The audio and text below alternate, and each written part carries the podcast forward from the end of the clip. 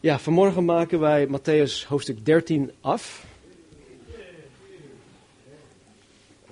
En daarmee zullen we uh, de laatste gelijkenis met elkaar gaan behandelen. Ik vind deze gelijkenis, uh, deze laatste, uh, vrij lastig. Oh, net als met de, de gelijkenis van de tarwe en het onkruid, vond ik ook lastig.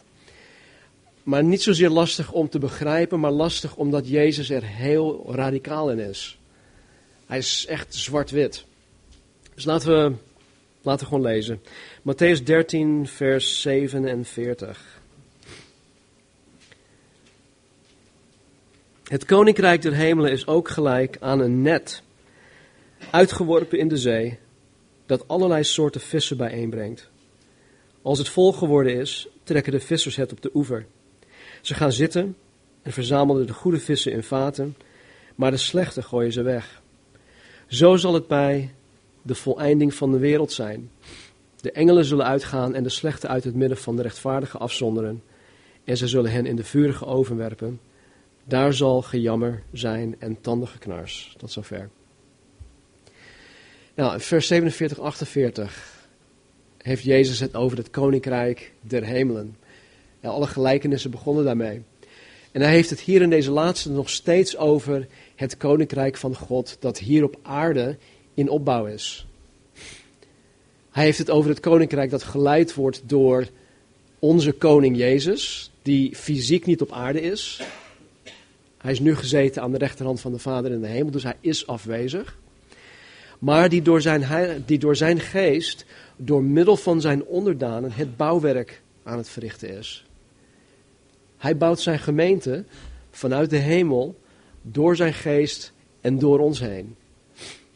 Hij heeft het over het koninkrijk dat een geheimenis is gebleven tot op het moment van Matthäus 13. Want er staat nergens in het Oude Testament geschreven over deze periode, over de kerk. Geen enkel mens tot die tijd had verwacht dat het er zo uit zou zien. En want nogmaals, God had het aan niemand laten zien. Geen enkele oud-testamentische profeet wist dat het er zo uit zou gaan zien. Maar nu, in Matthäus 13, openbaart Jezus het aan zijn discipelen. En hij openbaart het ook aan ons. Het koninkrijk waar hij het over heeft, is het koninkrijk dat door de bemiddeling van Jezus Christus tot stand is gekomen. Hij heeft het over het koninkrijk dat tussen de eerste komst van Jezus, 2000 jaar geleden, en de wederkomst van Jezus, wat nog komen moet. hij heeft het over dat koninkrijk dat tot stand is gekomen. Hij heeft het over het koninkrijk waar wij met z'n allen momenteel deel uitmaken als de kerk van Jezus Christus. Nou, de duur van dit koninkrijk weet alleen God. En wat God heeft bepaald wanneer Jezus Christus terug zal komen om de kerk op te nemen en vervolgens de wereld te veroordelen en daarna zijn zichtbaar koninkrijk hier op aarde zal gaan vestigen. Over dit koninkrijk spreekt Jezus dus in deze gelijkenis. En wederom gebruikt Jezus een voorbeeld uit het dagelijks leven waarmee zijn luisteraars bekend waren. Hij spreekt hier alleen tot zijn discipelen. Hij spreekt nu niet meer tot de menigte, want in vers 36 uh, stuurde hij de menigte weg en hij riep de discipelen bij zich en ze gingen het huis in. Dus hij spreekt hier alleen met zijn discipelen. En Jezus spreekt in deze gelijkenis van allerlei soorten vissen. Allerlei soorten vissen. En ik geloof dat hij in deze gelijkenis bedoelt dat de allerlei soorten vissen alle mensen zijn uit alle landen, uit alle tijden, uit alle etnische achtergronden, sociale achtergronden enzovoort enzovoort. Hij heeft het over blanke mensen, hij heeft het over bruine mensen, hij heeft het over zwarte mensen, hij heeft het over gele mensen, rode mensen. Hij heeft het over rijke mensen, arme mensen, geleerde, ongeleerde mensen. Hij heeft het over alle mensen, allerlei soorten vissen, allerlei soorten mensen. En zoals je met een sleepnet, ik weet niet of jullie ooit een sleepnet hebben gezien, maar een sleepnet dat haalt van alles binnen. Of het nu goed is of slecht is, tegenwoordig haalt het een hoop puin binnen, wat door de mens uh, de zee is geworpen. Maar een sleepnet haalt dus van alles binnen. En zoals een sleepnet van alles binnenhaalt, worden alle mensen in deze periode, tussen de eerste en de tweede komst van Jezus, ook verzameld. En net als bij de gelijkenis van de, van de tarwe en het onkruid, zal God pas aan het einde, wanneer alle vissen binnengehaald zijn, um, hen gaan scheiden. De goede van de slechte. Vers 49. Zo zal het bij de voleinding van de wereld zijn. De engelen zullen uitgaan en de slechte uit het midden van de rechtvaardigen afzonderen. En ze zullen hen in de vurige overwerpen. Daar zal gejammer zijn en tandengeknars.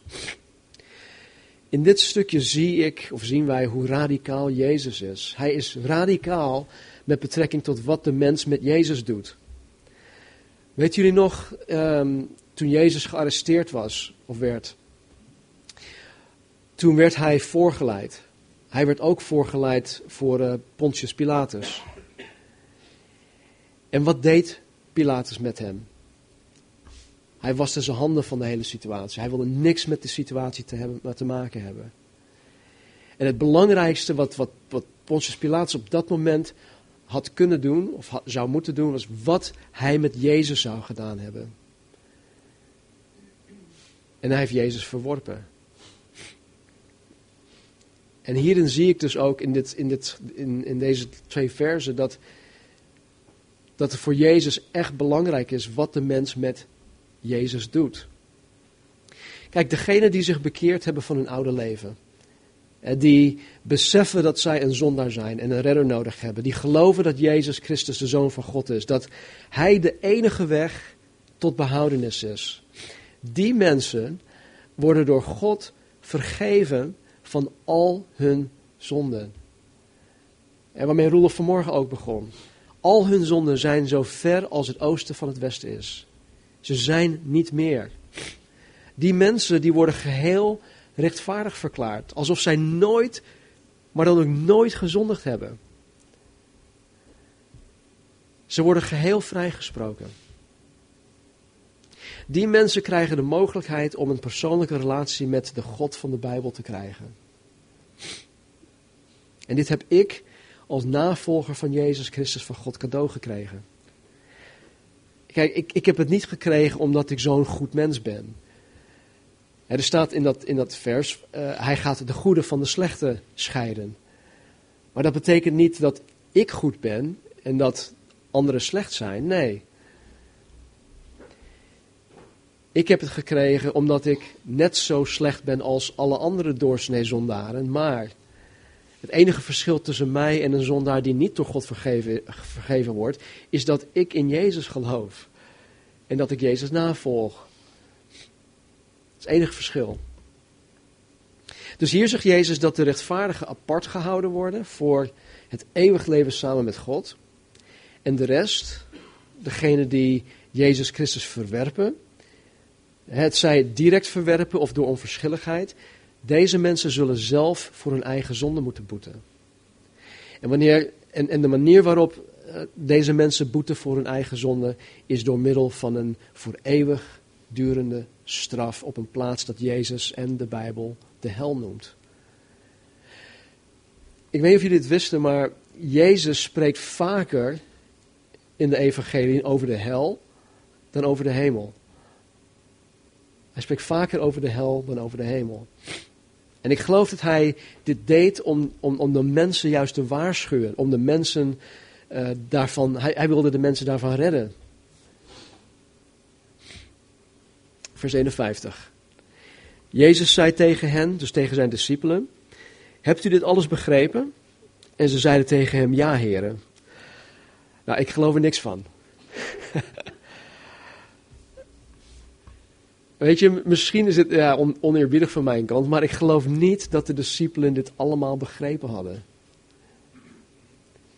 In de, in de voorafgaande um, gelijkenissen zegt Jezus dat hij heeft het over een schat, hij heeft het over een, een, een kostbare parel. Ik geloof niet dat zij echt door hadden, of dat het tot hun doordrong, dat zij zo kostbaar zijn voor God. Dat zij de kostbare parel waren, dat zij de schat waren. En dat de anderen De heidenen die God wilde redden. Wij, ons. Dat wij in Gods ogen die kostbare parels zijn. De schat verborgen in, in de akker. En er waren nog zoveel dingen die zij niet echt begrepen. Maar ze zeggen hier, ja heer. Ja, we hebben het begrepen. Weet je, als ze eerlijk waren, als ze gewoon nee hadden gezegd, dan had Jezus meer uitleg gegeven. En ja, daar heb ik zelf heel veel baat bij. Maar ze zeiden, ja, we hebben het begrepen. Dus Jezus hield daarbij of daarmee op. Maar goed, omdat zij alles beweren te begrijpen, geeft Jezus hen meteen een stukje verantwoordelijkheid. Dus pas op wat je zegt. Als je beweert van ja, ik snap alles, ik snap dit, ik snap dat, dan zal God je ook meteen verantwoordelijk houden voor wat jij denkt te snappen. In vers 52 zegt hij: Daarom, iedere schriftgeleerde in het koninkrijk der hemelen, of in de koninkrijk der hemelen onderwezen, is gelijk aan een heer des huizes die uit zijn voorraad nieuwe en oude dingen tevoorschijn haalt.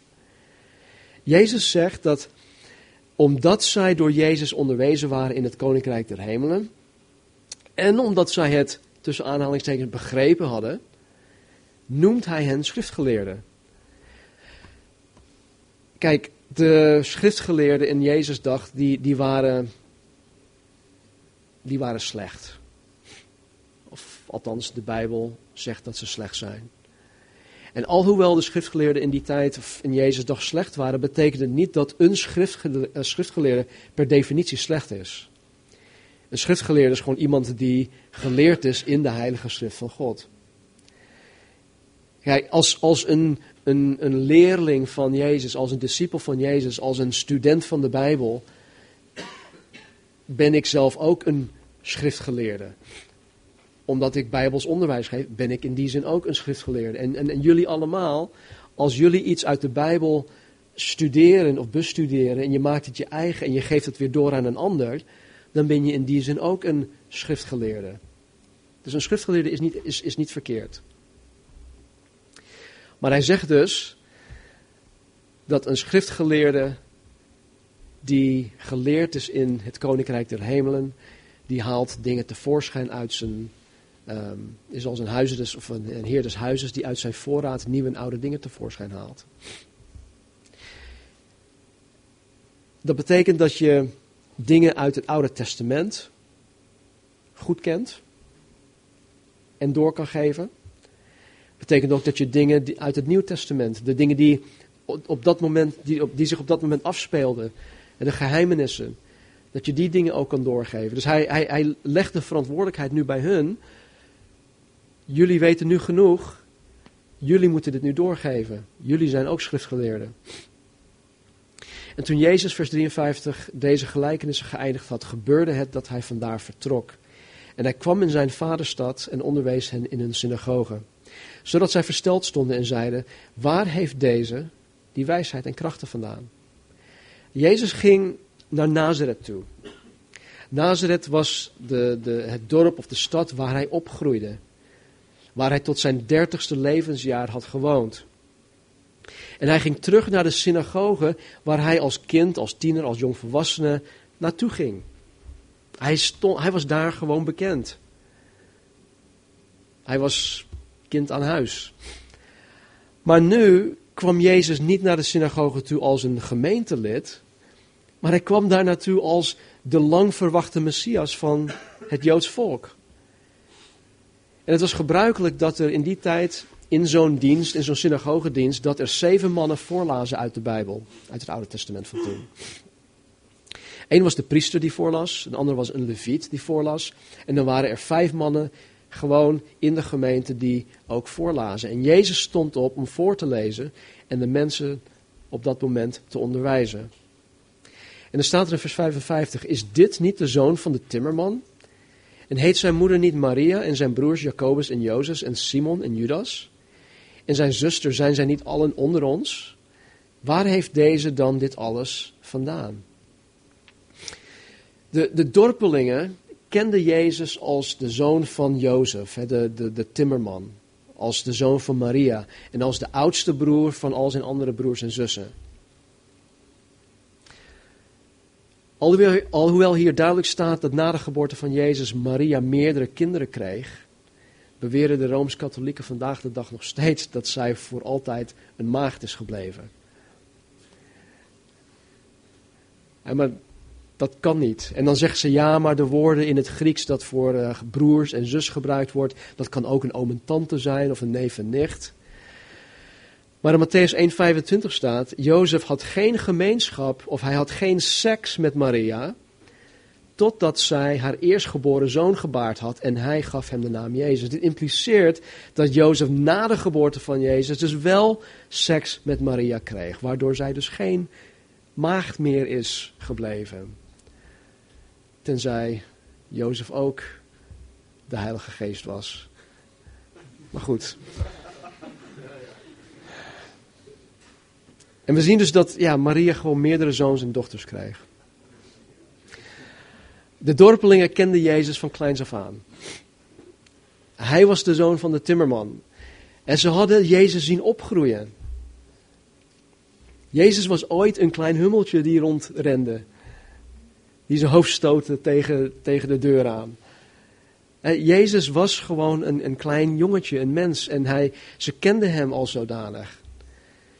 Ze hadden hem zien opgroeien. Ze hadden hun, uh, hem met, met hun kinderen zien spelen. hij heeft met hen op, op school gezeten. Ze hebben met Jezus geknikkerd. geknikkerd. En, en omdat zij Jezus zo goed kenden, omdat Jezus zo gewoon voor hem was, konden ze er niet bij dat hij de Messias, zou zijn. En ze konden dus ook niet geloven dat hij de Messias was.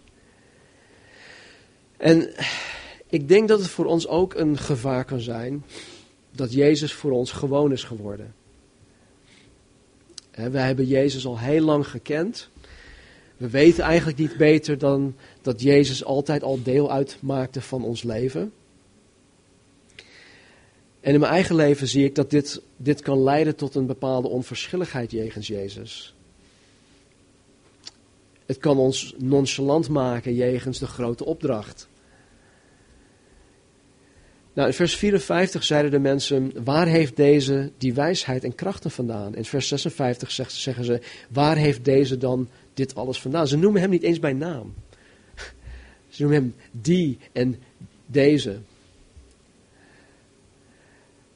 Jezus sprak als geen ander. In Matthäus 7:29 staat dat Jezus de mensen onderwees met gezag en niet als de andere schriftgeleerden. Kijk, al die andere schriftgeleerden die, die citeerden al die andere rabbijnen en zo. Oh ja, uh, rabbijn dit en dit zegt dus dit en dat. En die zegt weer dit en dat. Maar Jezus sprak gewoon vanuit zijn eigen autoriteit. Hij sprak als geen ander. Lucas legt hetzelfde verhaal vast, maar hij, hij, hij, geeft ons details die Matthäus niet geeft. Dus laten we, uh, laten we naar Lucas toe gaan. Lucas hoofdstuk 4 en dan vanaf vers 16.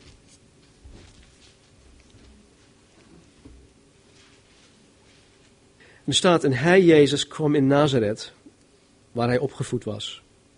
En ging naar zijn gewoonte op de dag van de Sabbat, Sabbat naar de synagoge. En hij stond op om te lezen. En aan hem werd het boek van de profeet Jesaja gegeven. En toen hij het boek opengedaan had, vond hij de plaats waar geschreven stond. De geest van de Heer is op mij, omdat hij mij gezalfd heeft. Hij heeft mij gezonden om aan armen het evangelie te verkondigen, om te genezen die gebrokenen van hart zijn, om aan gevangenen vrijlating te prediken en aan blinden het gezichtsvermogen, om verslagenen weg te zenden in vrijheid, om het jaar van het welbehagen van de Heer te prediken. En toen hij het boek dichtgedaan en aan de dienaar teruggegeven had, ging hij zitten. En de ogen van allen in de synagoge waren op hem gevestigd. Hij begon tegen hen te zeggen: Heden is deze schrift in uw oren in vervulling gegaan.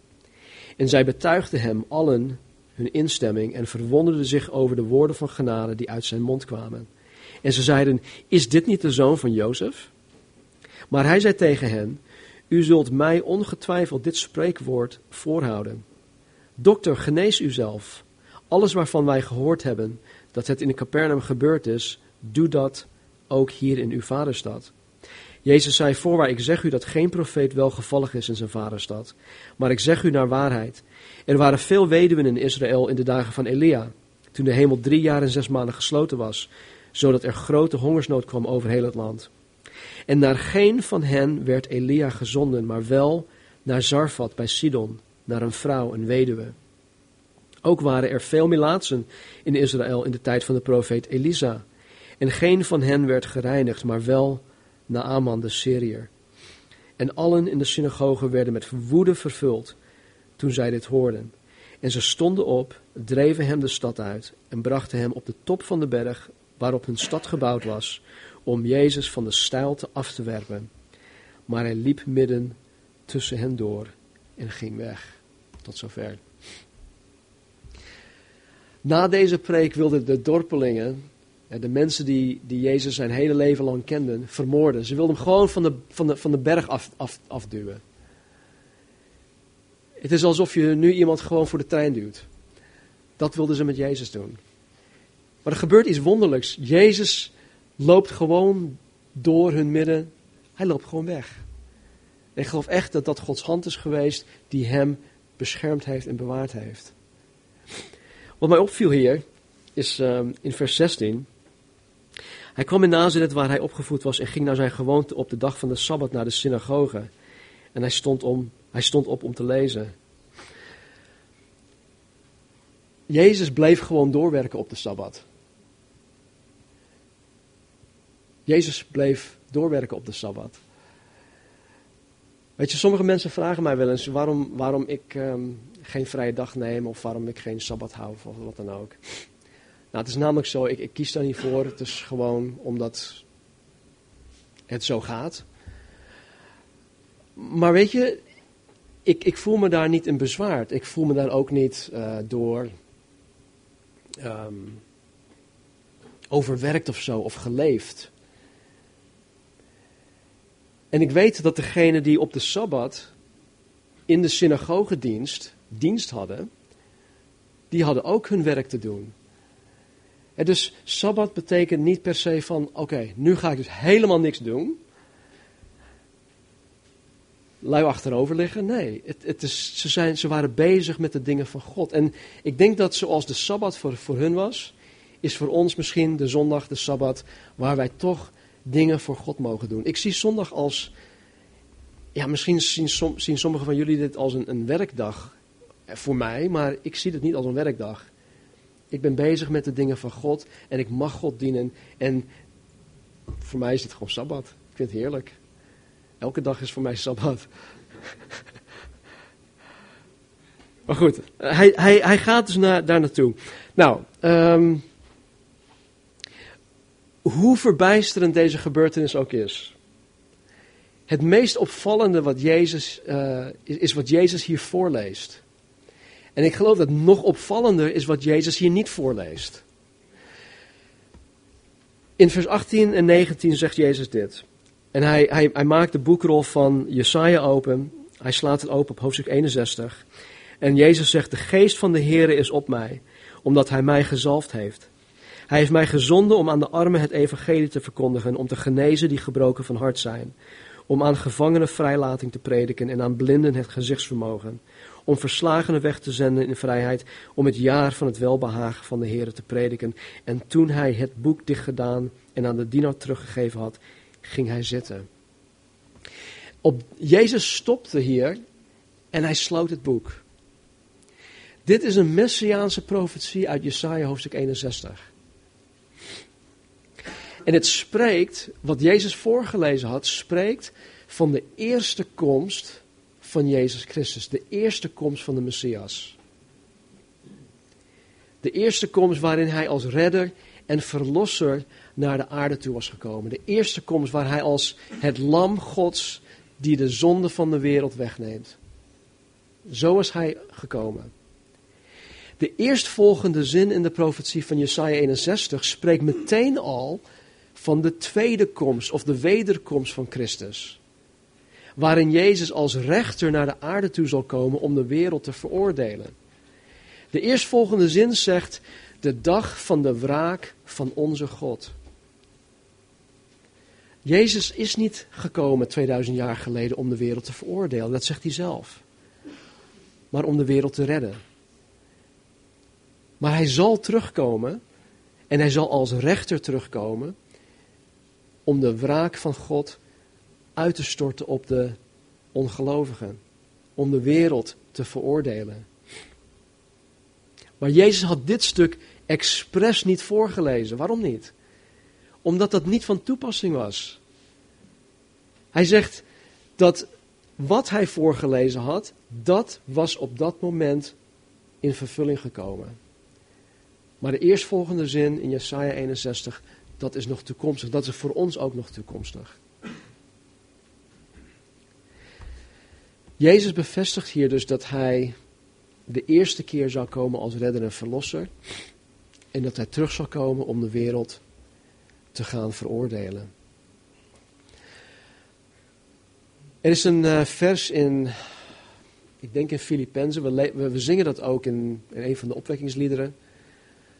Dat elke tong zal beleiden, elke knie zal buigen dat Jezus Christus Heer is. Hè? Ja. Er zal een moment komen dat elk mens in Jezus gaat geloven. En dan bedoel ik niet universalisme, maar de vraag is: ga je in Jezus geloven als jouw persoonlijke redder, verlosser en Heer? Of ga je in Jezus geloven als degene die jou gaat veroordelen tot de eeuwige verdoemenis? Iedereen, iedereen zal de knie buigen voor Jezus. Maar de manier waarop, dat is aan jou. Dat is aan onszelf. Jezus wil dat geen enkel persoon verloren gaat, maar dat allen tot kennis der waarheid komen. Dat allen tot geloof komen. Vers 57 en 58. En zijn namen aanstoot aan hem. Maar Jezus zei tegen hen: Een profeet is niet ongeëerd behalve in zijn vaderstad en in zijn huis. En hij deed daar niet veel krachten vanwege hun ongeloof. Ik vraag me af, was de kracht van de Messias beperkt in Nazareth? Hebben jullie ooit Superman gezien? Zijn jullie bekend met, met het stripverhaal van Superman of de, de film Superman? Nou, Superman die kan van alles. Die is gewoon oersterk. Maar er is één ding die hem helemaal lam kan leggen. Niet een vrouw, nee, kryptonite. een stukje steen van het planeet Krypton. You're smiling, Paul. maar was het ongeloof van, van de Nazareners een soort kryptonite? dat Jezus lam legde? Ik, ik denk het niet. Kijk, de Bijbel leert ons dat geloof in God, geloof in Jezus ons rechtvaardigt. En dat betekent dat wanneer ik geloof dat Jezus is wie hij beweert te zijn, wanneer ik geloof wat de Bijbel mij over Jezus leert, dat ik vergeving van God krijg. Het is een geschenk, het is genade, het is een cadeau. En met deze vergeving is het zo dat God mij niet alleen vergeeft, maar hij vergeet het ook. Hij vergeet het echt. Er staat in de Bijbel dat hij het zelfs vergeet. Helemaal. God ziet mij vervolgens als iemand die nooit gezondigd heeft. Hij ziet mij als iemand die volmaakt is, als iemand die nooit iets fout gedaan heeft. En dit is de reden waarom Jezus Christus 2000 jaar geleden naar de aarde toegekomen was. Om mij te rechtvaardigen, om mij met God de Vader te verzoenen, om mij in staat te stellen om God, om Jezus, om zijn gemeente te kunnen dienen 24/7. En dit is alleen mogelijk omdat ik geloof dat Jezus de Messias is. Punt uit. Ik geloof dat Jezus de Zoon van God is. Johannes, de, de schrijver van het Evangelie van Johannes, heeft de reden gegeven waarom hij de, het Evangelie geschreven heeft. En hij zegt: Ik heb dit geschreven, ik heb deze zeven wonderen vastgelegd, opdat jullie geloven dat Jezus de Zoon van God is. Daar draait het om. Vervolgens, nadat ik tot geloof ben gekomen, dat Jezus Messias is, verricht Jezus allerlei werken in mijn leven. Hij verricht allerlei wonderen in mijn leven. Hij snoeit mij. Hij verandert mijn hart. Hij verandert mijn karakter. Maar dat kan niet zonder dat ik eerst geloof dat hij Messias is. Dat is het allerbelangrijkste. Het is alsof je een, een computer hebt en je hebt geen besturingssysteem erop zitten, maar je wilt allerlei applicaties erop gebruiken. Dat gaat niet zonder besturingssysteem. En mijn geloof in Jezus, mijn wedergeboorte, dat is alsof ik een, een besturingssysteem van God heb gekregen, waardoor ik alle andere applicaties van God kan toepassen in mijn eigen leven. Het probleem van de Nazareners was dat zij niet geloofden dat de, dat de voor hen bekende Jezus daadwerkelijk de Messias is. Dat was hun probleem. Dus omdat zij Jezus verworpen hadden, deed Jezus daar geen wonderen. Jezus had verder geen bemoeienis met hen. Er staat in Marcus dat hij bij enkele mensen de handen oplegde en hen genezen had. Maar voor de rest deed hij daar helemaal niks. Ik ben er heilig van overtuigd dat ik vandaag de dag Gods werk, Gods wonderen, Gods bemoeienis in mijn leven kan beperken door ongeloof. Natuurlijk, ik geloof dat God almachtig is. Hij kan alles. Hij heeft uiteindelijk het heelal geschapen. Hij heeft Jezus uit de dood opgewekt. Hij heeft alle dingen die in de Bijbel staan geschreven gedaan. Geloof ik. Maar weet je, soms geloof ik niet dat God die persoon of die persoon kan redden. We hebben vanmorgen gezongen, mijn God redt. Ik geloof dat. Maar soms geloof ik dat alleen maar hier en niet hier. Vooral als ik naar, naar de, ja, de omstandigheden kijk, als ik naar de, de levenswijze van die of die persoon kijk. Dan zie ik eigenlijk alleen maar dat ze verder, steeds verder weg van God komen te staan. En wat, wat is het gevolg daarvan? Ik geef het op. Ik doe verder niks meer om die persoon te bereiken. Ik hou op met bidden voor die persoon. Dus in die zin geloof ik wel dat mijn ongeloof Gods werk daarin kan beperken. Gods werk in mijn eigen leven, maar ook in die persoon. Ik geloof dat God alles kan. En maar soms geloof ik niet dat God mij of ons in onze financiën kan helpen. Elke maand als ik een rekensommetje maak, dan klopt het van geen kant. Op papier hoort het gewoon niet te lukken. En wat doe je dan? Ja, dan ga je zelf stappen ondernemen.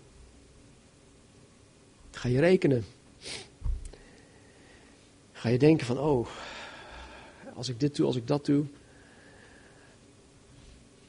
Als ik hier wat geld verschuif en dit ga doen en dat. Ik geloof dat God almachtig is, maar ik geloof echt niet meer eh, dat God mijn man of mijn vrouw kan veranderen. Wie, wie heeft dat ooit gedacht? Ik geloof dat God alles kan, maar ik geloof echt niet meer dat God mijn man of mijn vrouw kan veranderen. Ik geloof echt niet meer dat God mijn huwelijk kan redden. dus, dus, ik overweeg om te gaan scheiden of ik geef het gewoon op en ga de rest van mijn leven gewoon door als een soort van zombie. Gevoelloos. Laat het maar op me afkomen. Oké, okay, dat zij zo. Weet je, dit zijn echte dingen, dit zijn echte emoties, echte gevoelens waarmee we te maken krijgen. En als we in zo'n situatie verkeren, dan geloof ik dat wij, dat ons ongeloof daarin een beperking kan zijn. Het is zeker niet dat God niet wil, maar ik geloof wel dat ons ongeloof op deze manier God in de weg kan staan.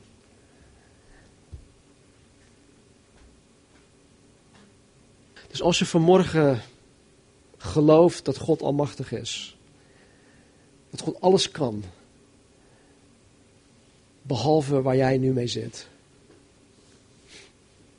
En dat God echt alles kan, behalve de situatie waar jij nu in zit, dat hij daar niks aan kan doen, dat hij daar niets in kan veranderen. Dan wil ik je vragen om vanmorgen een bewuste keus te maken om God te gaan geloven. Om jou in jouw noden, in jouw situatie, in jouw omstandigheden. Te gaan, ja, te gaan geloven dat Hij daarin verandering kan brengen. En dat Hij dat wil. Weet je, God is niet alleen El Shaddai, dat betekent God Almachtig. Hij is ook Yahweh, Hij is Ik Ben, die zeer persoonlijk jouw liefdevolle God en Vader voor je wil zijn. God wil in je leven werken. Vooral in die situatie waar je nu in zit. Hij laat dingen niet zomaar toe. Als ik nu terugkijk op de afgelopen 23 jaar dat ik de Heer ken, dat ik met de Heer wandel, zie ik dat elke lastige, vervelende, moeilijke, nare situatie waar ik mezelf in bevond, God heeft elke situatie toegelaten om Hem beter te leren kennen. Want in elke situatie waarin ik me bevond, heeft Hij zichzelf krachtig aan mij bewezen. Hij doet het voor mij. Hij doet het voor jullie. God wil in je leven werken. Hij wil zichzelf aan jou bewijzen. God wil je in alles krachtig bijstaan. Hoe die dat doet, dat is aan hem. Ik heb geen flauw idee. Als je straks naar me toe komt van, joh, ik zit hier, ik zit daarmee, hoe, gaat, hoe kan God het oplossen? I don't know. Maar ik weet wel dat God betrouwbaar is. Dat we Hem met alles kunnen vertrouwen, in alles kunnen vertrouwen. Als Hij zo ver gegaan is om zijn enige zoon aan ons te geven, om Hem te, te laten martelen aan het kruis, waarom zou Hij ons dan niet helpen met onze problemen? Laten we bidden. Heren, dank u wel voor uw trouw. Dank u wel dat u in ieder van ons krachtig wil bijstaan. Dank u wel dat u in mijn leven, in ons leven wil werken. Dank u wel dat u ellendige situaties toelaat voor onze lering. Heren, dat we u beter leren kennen in de storm. En dank u wel, heren, dat u ons niet ja, vrijstelt of vrijwaart, heren, van alle moeilijkheden, maar dat u ons juist daarin genade geeft en schenkt. Dat u ons juist de kracht geeft om er doorheen te komen. En dat we daardoor, heren, u beter leren kennen. Waardoor ons geloof groeit. Waardoor wij niet zoals de Nazareners, heren, ongeloof hebben. Maar dat we u geloven. In u geloven en, en op u vertrouwen.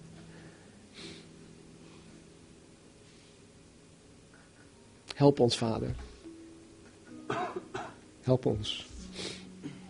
We hebben u zo hard nodig. Vergeef ons, Heer, voor ons ongeloof. Vergeef ons en help ons. En geef ons, Heer, meer geloof, meer vertrouwen.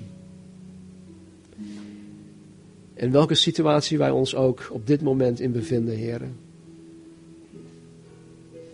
Help ons daarin. U weet wat het is. Heren, onze noden zijn groot. Veel te groot, heren, om, om het zelf aan te kunnen. Dus heren, we, we zijn van u afhankelijk. Help ons. Help ons, Vader. Dank u wel. In Jezus' naam. Amen.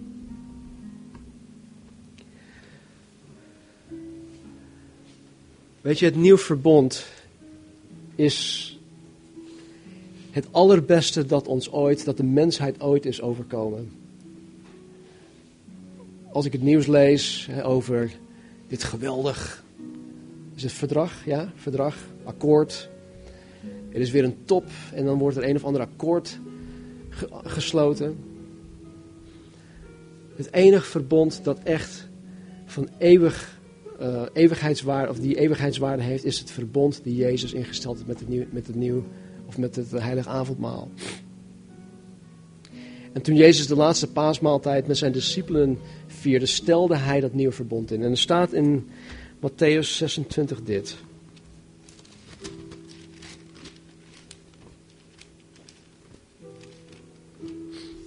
En terwijl zij, terwijl zij aten, nam Jezus het brood. En toen hij het gezegend had, brak hij het en gaf het aan de discipelen. En hij, en hij zei: Neem, eet, dit is mijn lichaam. Hij nam ook de drinkbeker en nadat hij gedankt had, gaf hij hun die. En zei: Drink allen daaruit. Want dit is mijn bloed. Het bloed van het nieuw verbond dat voor velen vergoten wordt. Tot vergeving van zonde. Ik zeg u dat ik van nu aan van de vrucht van de wijnstok niet zal drinken tot op de dag wanneer ik het met u nieuw zal drinken in het koninkrijk van mijn vader. Het oude verbond kon geen enkel mens rechtvaardigen. Onder het oude verbond werd elk mens schuldig verklaard. En want geen enkel mens kon zich houden aan al de geboden. En de straf daarvoor, de straf daarvoor was de eeuwige dood. Dat wil zeggen voor eeuwig gescheiden te zijn van de liefdevolle God van de Bijbel. Maar nu, in het nieuw verbond, heeft God zelf mijn doodstraf op zich genomen. Jezus heeft al mijn schuld, al mijn zonden op zich genomen en is vervolgens in mijn plaats aan het kruis gestorven. En dit vieren wij vanmorgen. Wij noemen dat heilig avondmaal. En er is slechts één voorwaarde. Eén voorwaarde om hier aan deel te mogen nemen. En dat is dat je met heel je hart gelooft dat Jezus Christus de Messias is en dat je Hem jouw leven geeft om Hem te dienen. En als jij dat bent, dan ben je van harte welkom om, om hier aan deel te nemen. Als je dat niet bent, maar je wil in Jezus geloven en je wil je leven aan Hem geven om Hem te dienen, dan kan je dat vanmorgen doen. Dus neem gerust de tijd. De mannen hier gaan ons leiden in een aantal liederen. Maar neem de tijd vanuit je eigen plaats om met God te praten. Misschien moet je God gewoon om vergeving vragen. Ik kan vandaag opnieuw met, met een schone lei beginnen. Neem de tijd, wanneer je er klaar voor bent, kom naar voren toe. En uh, neem de elementen. En uh, vervolgens kunnen we nog samen een aantal liederen zingen. Als je wil dat voor je gebeden wordt, dan uh, zullen Marnie en ik ook hier vooraan staan. Om met jullie voor jullie te bidden. Te bidden. Ja?